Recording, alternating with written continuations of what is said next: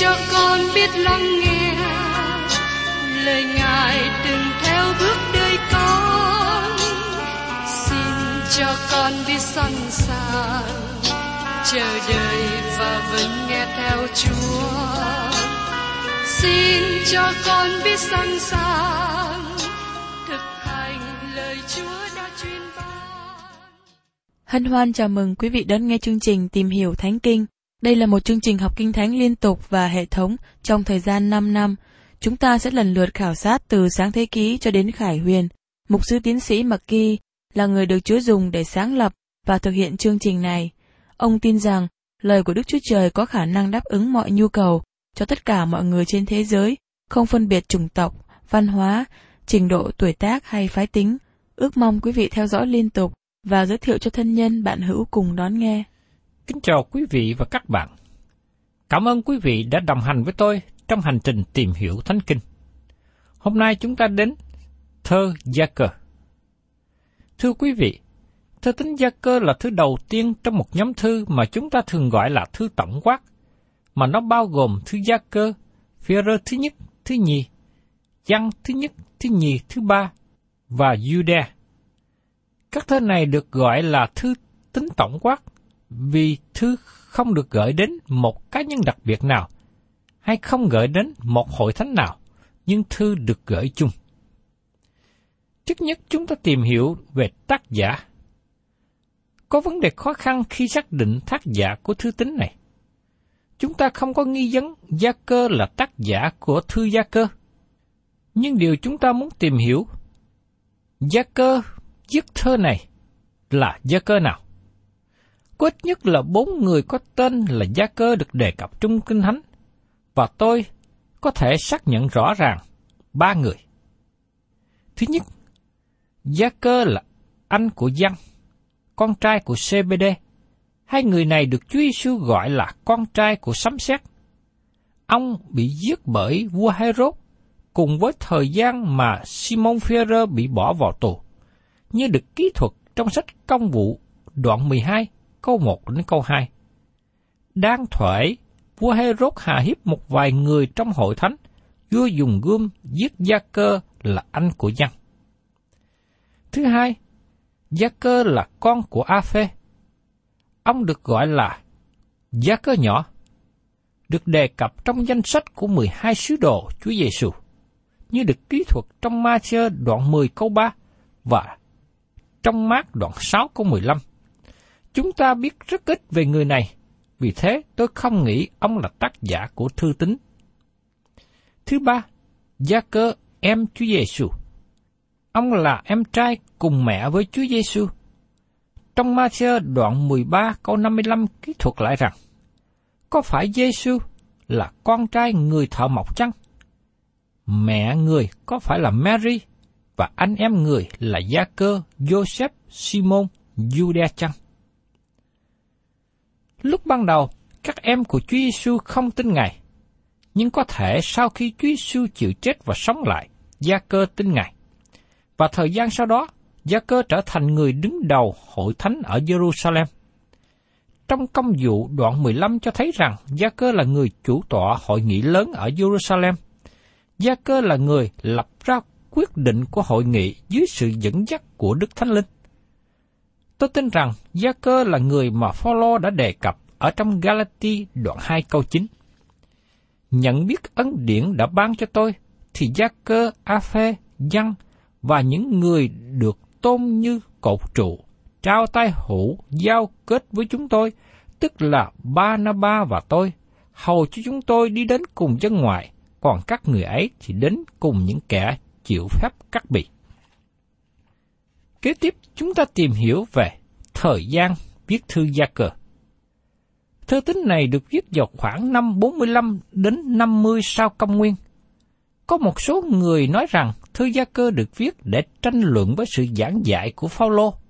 Họ lý luận rằng Phaolô nhấn mạnh nhiều vấn đề liên hệ đến công việc làm, trong khi đó Phaolô nhấn mạnh về đức tin. Do vậy, trong thư đầu tiên nhất của Phaolô viết cho hội thánh Thessalonica được viết vào năm 52 đến 56 sau công nguyên. Như thế, thư đầu tiên nhất của Phaolô được viết sau thơ Gia Cơ. Vì thế, thơ Gia Cơ được kể là sách được viết trước nhất trong Kinh Thánh Tầng ngược. Chúng ta cũng để ý đến việc liên hệ hay là tương quan giữa Gia Cơ và Phaolô. Đề tài trong thư Gia Cơ rõ ràng không nói về việc làm, nhưng nói về đức tin. Cùng đề tài với Phaolô, nhưng Gia Cơ nhấn mạnh đến bông trái của đức tin. Cả Gia Cơ và Phaolô nói nhiều về đức tin và việc làm. Họ cho chúng ta hai phương diện về sự công bình của đức tin. Cả hai điều này được nói rõ trong những lời viết của Phaolô. Thứ nhất, đức tin. Chúng ta không được xưng công bình bởi việc làm. Phaolô viết ở trong Ephesos đoạn 2, câu 8 đến câu 9. Và ấy là nhờ ân điển bởi đức tin mà anh em được cứu. Điều đó không phải đến từ anh em, bèn là sự ban cho của Đức Chúa Trời. Ấy chẳng phải việc làm đâu, hầu cho không ai khoe mình. Và trong sách tích đoạn 3, câu 4, câu 5. Nhưng từ khi lòng nhân từ của Đức Chúa Trời là cứu Chúa chúng ta, và tình yêu thương của Ngài đối với mọi người ta đã được bày ra, thì Ngài cứu chúng ta. Không phải cứu vì việc công bình của chúng ta đã làm, nhưng cứ theo lòng thương xót Ngài, bởi sự rửa về sự sanh lại và sự đổi mới của Đức Thánh Linh. Thứ hai, liên hệ về việc làm. Chúng ta được xưng công bình để sanh ra việc làm. Như trong sách tích đoạn 3 câu 8 nói rằng, lời này là chắc chắn, ta muốn con quyết sự đó, hầu cho những kẻ đã tin Đức Chúa Trời lo chăm chỉ làm việc lành. Đó là điều tốt lành và có ích cho mọi người. Và trong Ephesos đoạn 2, câu 9 đến câu 10, ấy chẳng phải bởi việc làm đâu, hầu cho không ai khoe mình, vì chúng ta là việc Ngài làm ra, đã được dựng nên trong Đức Chúa Giêsu Christ để làm việc lành mà Đức Chúa Trời đã sắm sẵn trước cho chúng ta làm theo. Đức tin là gốc rễ của sự cứu rỗi. Phaolô nhấn mạnh điều đó.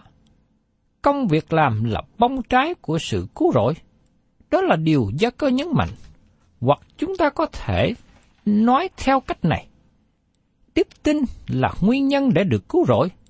Công việc làm là kết quả của sự cứu rỗi. Khi Phaolô nói rằng việc làm sẽ không cứu rỗi các bạn, ông đang nói về công việc của luật pháp.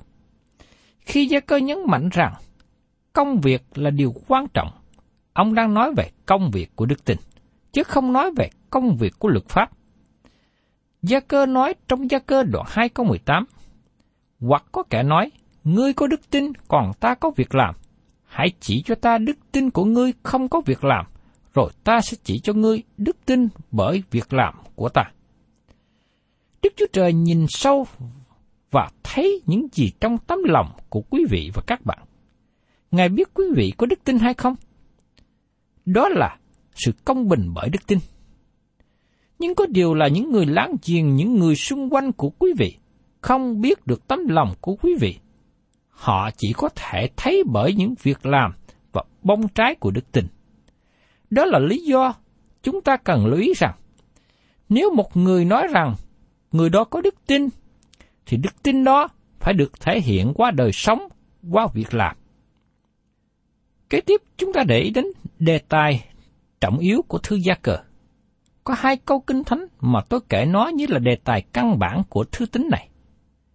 Thứ nhất, ở trong gia cơ đoạn 1 có 22. Hãy làm theo lời, chớ lấy nghe làm đủ mà lừa dối mình. Và thứ hai là trong gia cơ đoạn 2 câu 20.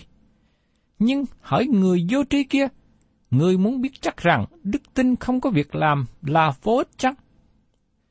Thơ tính gia cơ đề cập về đạo đức cơ đốc giáo chứ không đề cập nhiều về giáo lý.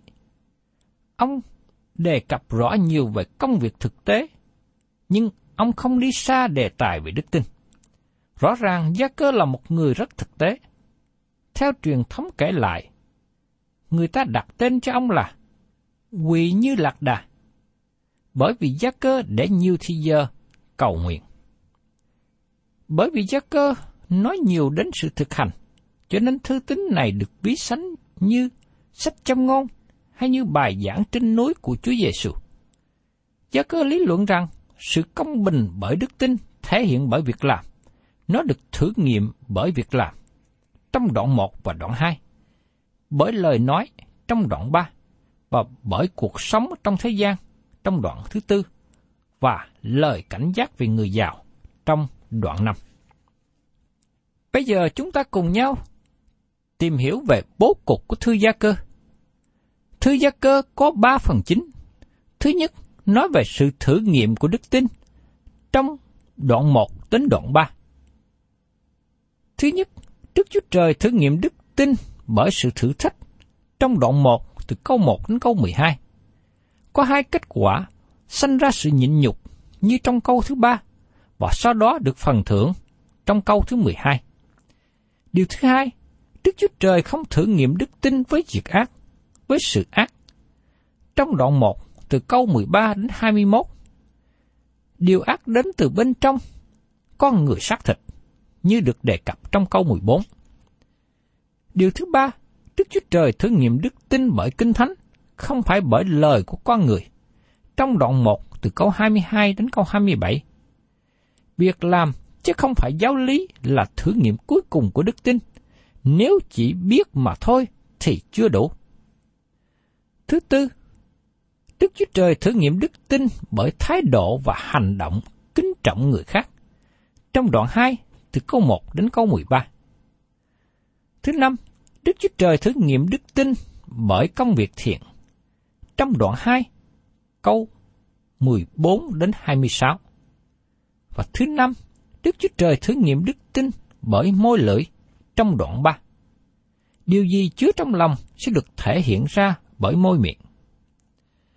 Đến phần lớn thứ nhì, nói đến sự trống rỗng và sự vô dị của thế gian trong đoạn 4. Thế gian bị liên kết với sự tranh chiến và tánh bất hòa. Phần lớn thứ ba nói đến sự buồn rầu của người giàu. Đấng Christ trở lại mau chóng trong đoạn 5.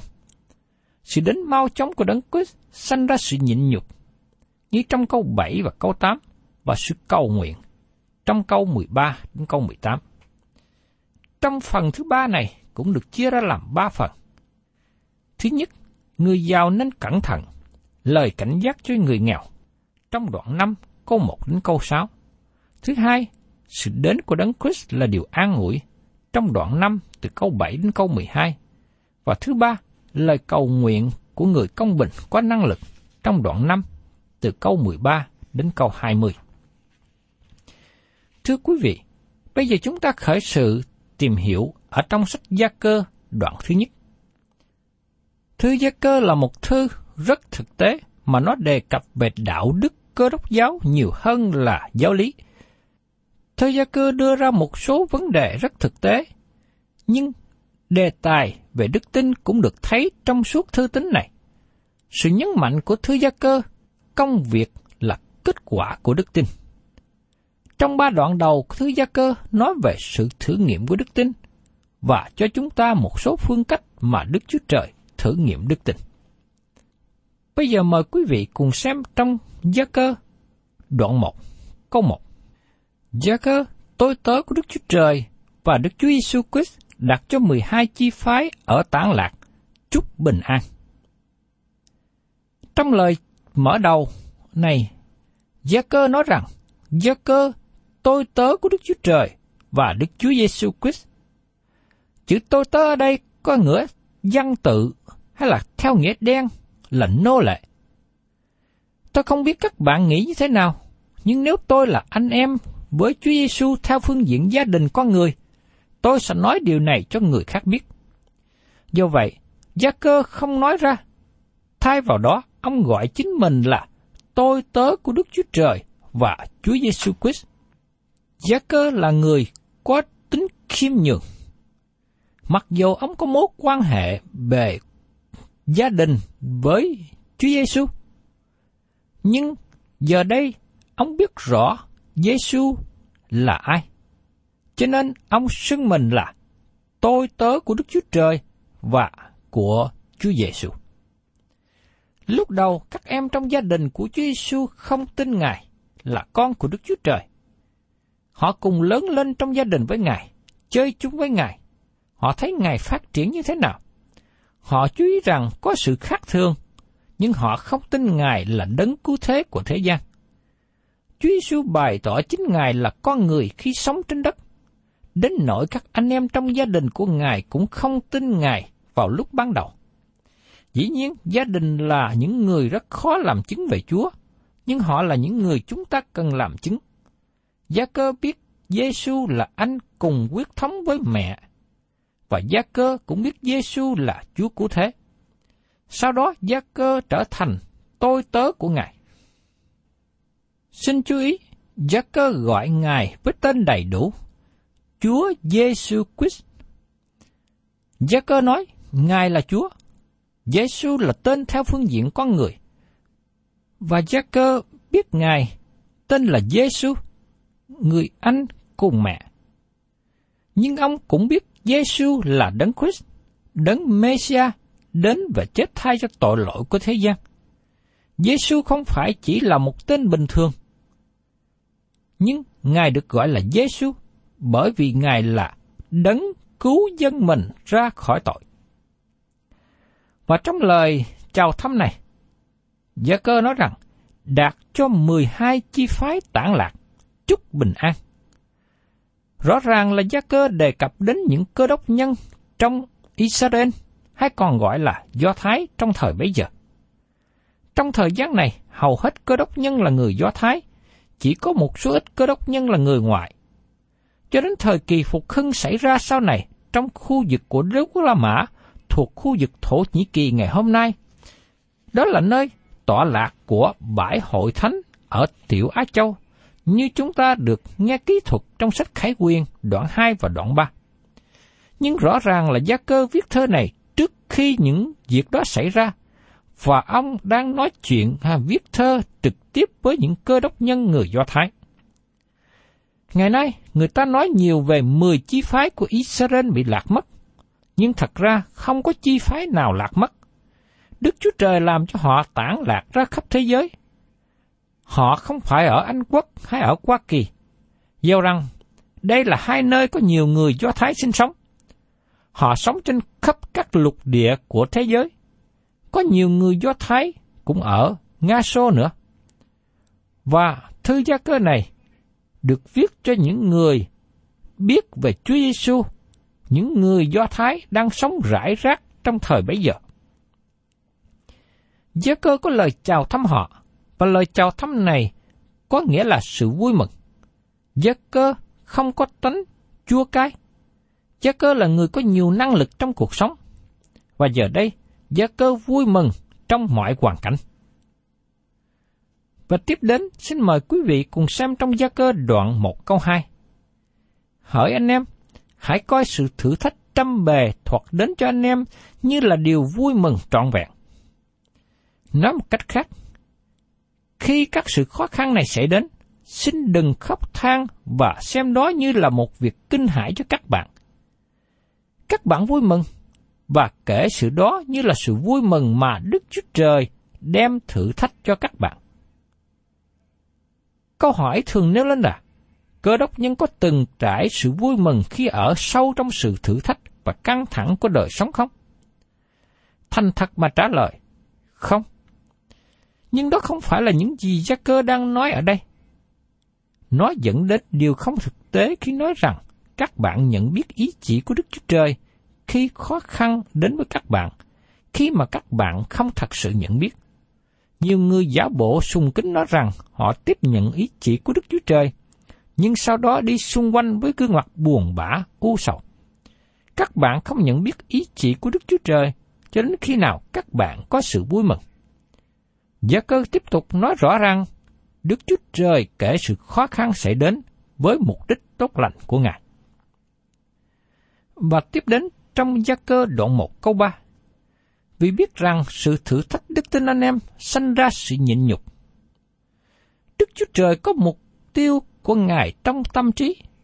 Đức Chúa Trời có mục tiêu của Ngài trong chương trình của Ngài. Các bạn có thể nương cậy nơi Ngài về điều đó. Tại đây, Parker đang nói về thái độ của tấm lòng khi đối diện với những sự khó khăn. Trong Hebrew đoạn 12, chúng ta thấy một phương cách mà Đức Chúa Trời dùng trong đời sống của cơ đốc nhân là sự sửa phạt, mà nó có nghĩa là huấn luyện trẻ em. Sự thử thách không có nghĩa gì, sự đau khổ cũng không có ý thức gì. Và thử thách cũng vô lý trừ khi có mục đích tốt đẹp nào đó cho họ. Đức Chúa Trời nói rằng Ngài có lý do cho họ và lý do tốt. Trong Roma đoạn 8 có 28 nói rằng Và chúng ta biết rằng mọi sự hiệp lại làm ích cho kẻ yêu mến Đức Chúa Trời, tức là cho kẻ được gọi theo ý muốn Ngài đã định. Khi có những áp lực dồn ép thử thách trên chúng ta, hay là khi chúng ta đối diện với sự đau đớn, những tai ương, thái độ của đức tin chúng ta là nên tìm biết Đức Chúa Trời đang cho phép điều đó xảy ra với mục đích gì. Ngài có mục tiêu tốt đẹp nào cho điều đó. Chúng ta có thể biết rằng Đức Chúa Trời đang làm việc trong đời sống của chúng ta. Tôi xin nói thêm rằng, có khi chúng ta cũng không nhất thiết là chúng ta sẽ hiểu được mục tiêu của Đức Chúa Trời là gì. Đây là thử nghiệm của đức tin. Chúng ta bước đi bởi đức tin, chứ không phải bởi mắt thấy. Đấy là điều mà tôi cũng đã từng trải qua. Có những điều mà Chúa cho khó khăn xảy đến cho tôi, tôi không biết được. Trong khi đó, nhưng thời gian sau này, lần lượt Chúa sẽ tỏ bài. Và lúc bấy giờ, tôi hiểu được ý chỉ của Ngài. Tôi biết rằng điều khó khăn mà Chúa cho tôi, Chúa cho xảy ra đến tôi trước đây, đem đến một lợi ích tốt lành cho đời sống của tôi hay là cho sự hầu việc Chúa của tôi. Cho nên, khi nhìn lại tôi thấy những sự khó khăn xảy đến, thì tôi vui mừng, cảm ơn Chúa. Những mục tiêu của sự thử nghiệm đức tin là gì? Trong thư tín này, Gia cơ nói rằng, sự thử nghiệm đức tin là bằng chứng để đưa đến đức tin thật. Đức Chúa Trời thử nghiệm đức tin của chúng ta với một mục đích là sự thử thách đức tin anh em, sanh ra sự nhịn nhục. Ngài thử nghiệm đức tin của chúng ta để Ngài có thể sanh sự nhịn nhục trong đời sống của chúng ta. Đấy là điều thứ nhất mà chúng ta thấy lợi ích của sự thử nghiệm đức tin. Sự thử thách sanh ra sự nhịn nhục. Vì nếu chúng ta theo Chúa mà mọi sự được bình an hết, có lẽ chúng ta không kinh nghiệm được sự nhịn nhục như thế nào. Nhưng khi có sự khó khăn thử thách sẽ đến, làm cho chúng ta có sự nhịn nhục. Nhịn nhục tức là chúng ta phải biết giữ mình, nâng cậy nơi Chúa, chịu đựng hoàn cảnh. Rồi, Chúa sẽ tỏ bài chúng ta thấy những mục đích tốt lành của Ngài. Cảm ơn Chúa vì gia cơ trong sự soi dẫn của Đức Chúa Trời, nhắc nhở và dạy dỗ tôi và các bạn. Chúng ta được thử nghiệm bởi đức tin qua sự khó khăn thử thách sẽ đến, hầu cho chúng ta sanh ra sự nhịn nhục và tạ ơn Đức Chúa Trời. Ngài đã rèn luyện tôi và tôi mong ước rằng các bạn cũng sẽ kinh nghiệm được điều này, thấy được sự tốt lành khi những sự thử thách cho xảy ra. Thú thật với quý vị, lúc đầu sự thử thách sẽ đến, chúng ta coi như là một cớ buồn rầu. Và có khi chúng ta cũng không có vui lòng để tiếp nhận nữa. Nhưng sau sự thử thách, chúng ta sẽ thấy được kết quả. Và nguyện xin Đức Chúa Trời soi dẫn nâng đỡ cho quý vị, để những sự thử thách mà quý vị đang đối diện, quý vị thấy được kết quả tốt lành. Nguyện xin Đức Chúa Trời cho đời sống của quý vị biết đặt dưới sự dẫn dắt của Ngài, bao che của Ngài, và nhất là trong sự thử thách, chúng ta luôn luôn giữ lòng tin cậy nơi Ngài. Thân chào tạm biệt quý vị và xin hẹn tái ngộ cùng quý vị trong chương trình Tìm hiểu Thánh Kinh kỳ sau.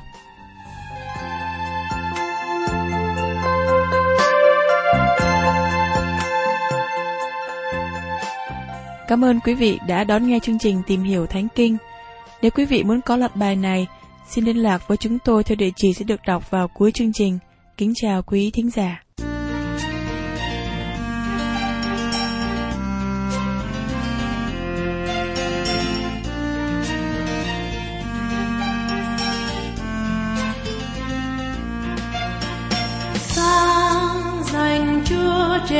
Trên trời rất cao sáng dành chúa trên các tầng trời rất cao sáng